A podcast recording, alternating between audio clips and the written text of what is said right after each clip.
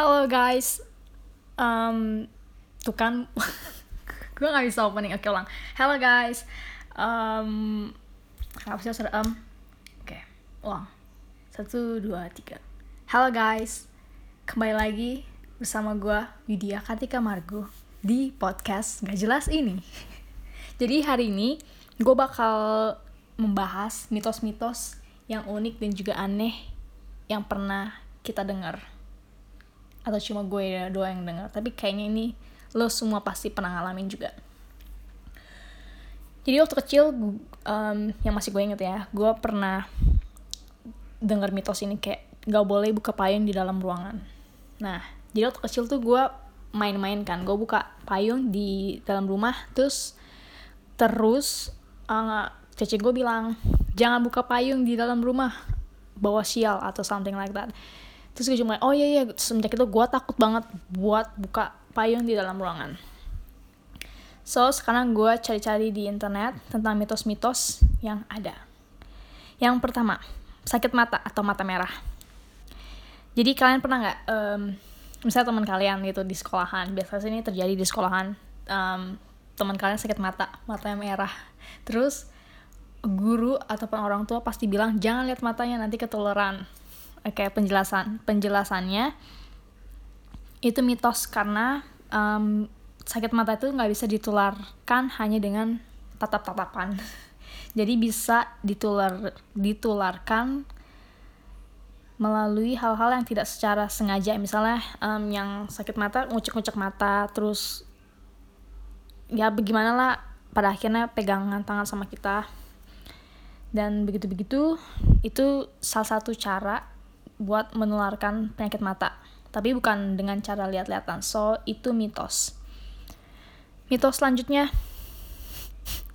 ini bener, boker, BAB, dan juga batu. Kalian pasti pernah pengen BAB atau boker, tapi waktunya gak tepat. Jadi kalian ngambil dan genggam batu. Tapi bener loh, percaya nggak percaya ini berhasil loh. Karena waktu itu gue pernah study tour waktu SD, kalau nggak salah. Dan gue tuh di dalam bus gue tuh bener-bener kebelet BAB terus gue bilang ke jadi waktu itu gue sorry tadi ada distraction. Jadi tadi sampai mana ya? Oh ya gue pengen BAB di dalam bus tapi busnya tuh lagi jalan. Akhirnya gue bilang ke supirnya kan supir ada connect ya kalau nggak salah. Gue bilang pak pak pak tolong pak ambilin batu. Jadi akhirnya itu benar loh busnya bener-bener berhenti di pinggiran jalan terus kenaiknya ngambilin batu buat gue terus jalan lagi supaya gue bisa genggam. Dan it works. Gue nggak kepengen berak sampai Tangerang. Dari Bandung sampai Tangerang. The batu is save me man. Oke okay, next. Mitos selanjutnya adalah nyapu nggak bersih dapet cowok brewok Iya bener-bener karena kalau misalnya kita ngerjain hal yang setengah-setengah nanti dibilangnya nanti suami kamu brewokan loh. Well, gue suka cowok brewok, jadi gimana nih? Gue harus ngerjain hal yang setengah-setengah dong. Jadi ini mitos, gak ada sama sekali sangkut pautnya dengan nyapu bersih sama cowok brewokan. Gitu. Nih katanya memang sih susah menemukan hubungan antara suami brewokan dan tak bersih saat menyapu. Hanya saja karena orang-orang zaman dulu menilai jika pria brewokan lekat dengan image pria penjahat atau kriminal. Oh gitu. Kalau sekarang mah jadi kayak tren ya. Maka para gadis-gadis memilih bersih saat menyapu daripada mendapatkan suami yang bukan pria baik-baik. Oh itu dia asal usul mitos nyapu nggak bersih dapat cowok brewokan. Next, Nah ini bener banget, duduk di depan pintu susah jodoh. Di gue sering nih, kadang emak gue bilang, eh jangan duduk di depan pintu nanti gak punya pacar loh. Oke, gue mau tau asal. Asal usulnya. Jadi ininya, faktanya sih memang pintu bukanlah tempat duduk karena itu adalah penghubung kamu menuju ruangan lain. Betul, itu ganggu orang mau lewat. Karena jika kamu duduk bengong di depan pintu, kamu bisa mengganggu orang yang mau masuk ke dalam sekaligus sirkulasi udara. Belum lagi kalau kamu menghabiskan waktu duduk saja, maka kamu akan dianggap sebagai pemalas. Kalau udah malas, terus malah kamu mendapatkan pengalaman dalam hidup dan benar saja. Jodohmu akan benar-benar menjauh dan seret. Wede. Apalagi kalau kamu sedang duduk bengong di depan pintu, tiba-tiba sang calon mertua idaman lewat. Pasti kecewa berat dan enggan punya mantu yang suka nongkrong di depan pintu. Oh ya, bisa jadi, bisa jadi. Next, bulu mata jatuh. Oh iya bener banget, katanya kalau misalnya bulu mata jatuh ada yang kangen. Entah siapa yang pertama kali menyebarkan mitos ini, yang jelas ini sangat menggelikan. Atau kamu pernah mengalami dan membuktikan mitos ini benar? Enggak, ini bohong. Gimana caranya coba tahu orang kangen kita. Next, foto bertiga. Nah ini juga bener. Um, dulu bener, keluarga gue tuh bener-bener freak banget sama foto ini. Kayak, maksud gue sama mitos ini. Mereka bener-bener gak mau foto bertiga. Kayak jangan foto bertiga, berempat. Atau berlima, atau berapalah gue sih nggak percaya jadi katanya asal-usul mitos ini tuh bukan dari Indonesia tapi dari Vietnam.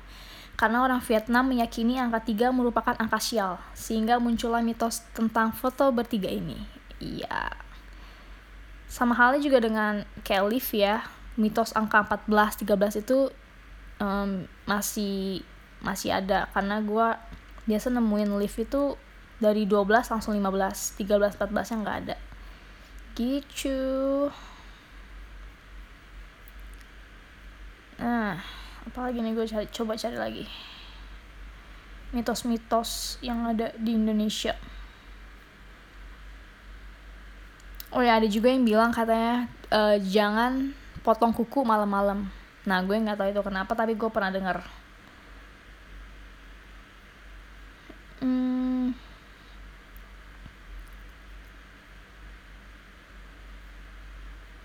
banyak kayaknya ada 100 mitos paling pamali. Wah pamali tahu.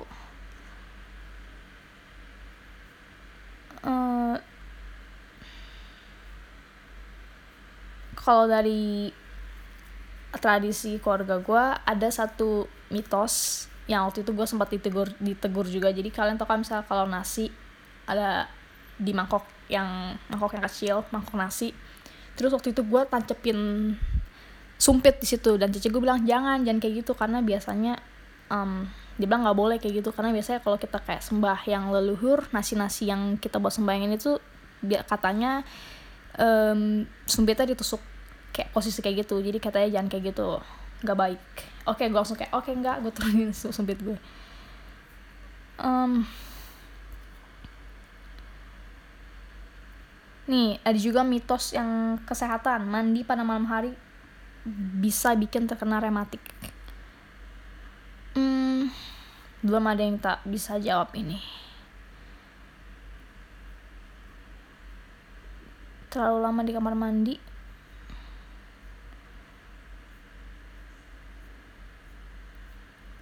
banyak ya 100 tapi gue nggak nggak maksud gue nggak identik sih sama ini semua kan terlalu banyak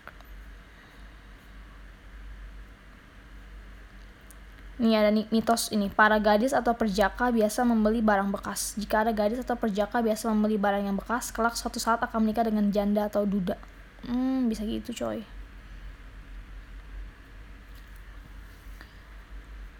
Kebiasaan gigit menggigit bibir belahan bawah, sulit mendapatkan rezeki. Kebiasaan menggigit bibir sebelah atas. Banyak hutang.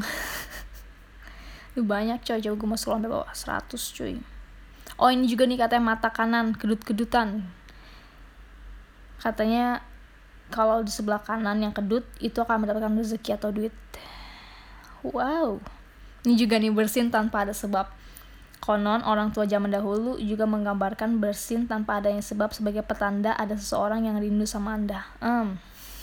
tapi ada yang bilang juga itu ada ada yang lagi ngomongin jadi mana yang bener Oh, ini mitos tentang orang hamil. Minum air kelapa muda agar kulit anak putih. Ini masih diterapin, coy.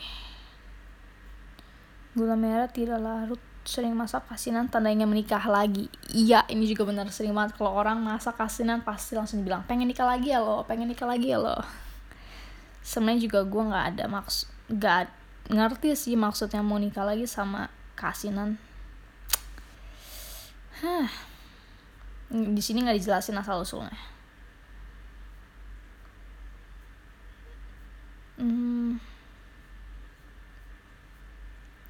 Tidak boleh memotong pisang. Jedar. Oh ini juga satu. Cabut uban satu tumbuh seribu.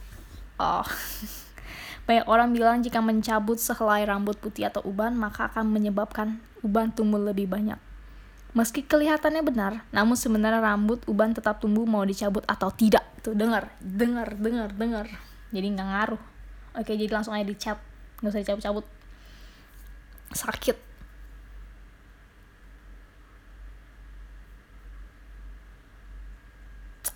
Itu dia mitos-mitos yang ada di Indonesia. Gue mau lihat komennya.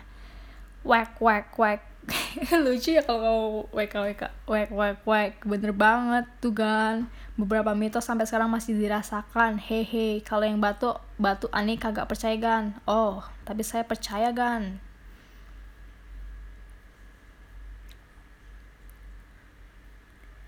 wek wek di daerah aneh kalau nunjuk kuburan harus diemut jadinya yang nunjuk tersebut kalau enggak bakal diikuti hantu yang kuburan kita tunjuk ah ini udah juga nih gue pernah denger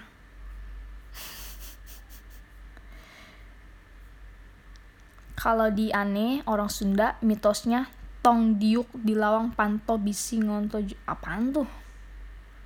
Oh, translate-nya jangan diuk di depan pintu, takutnya nanti nggak dapet jodoh. Om gitu. Kalau aneh sih kurang percaya mitos, Gan. Ah, siap. Kebanyakan sih berfungsi sebagai karena sugesti saja, apalagi yang nahan boker sambil megang batu. Itu gue kecil sering banget ngelakuin, padahal cuma pengalihan fokus aja. Hehehe, ya bener, bener sekali. Itu cuma kayak ngubah fokus dari kebelet berak sama fokus kita genggam batunya kenceng itu. Lucu ya. So that's the myths in Indonesia.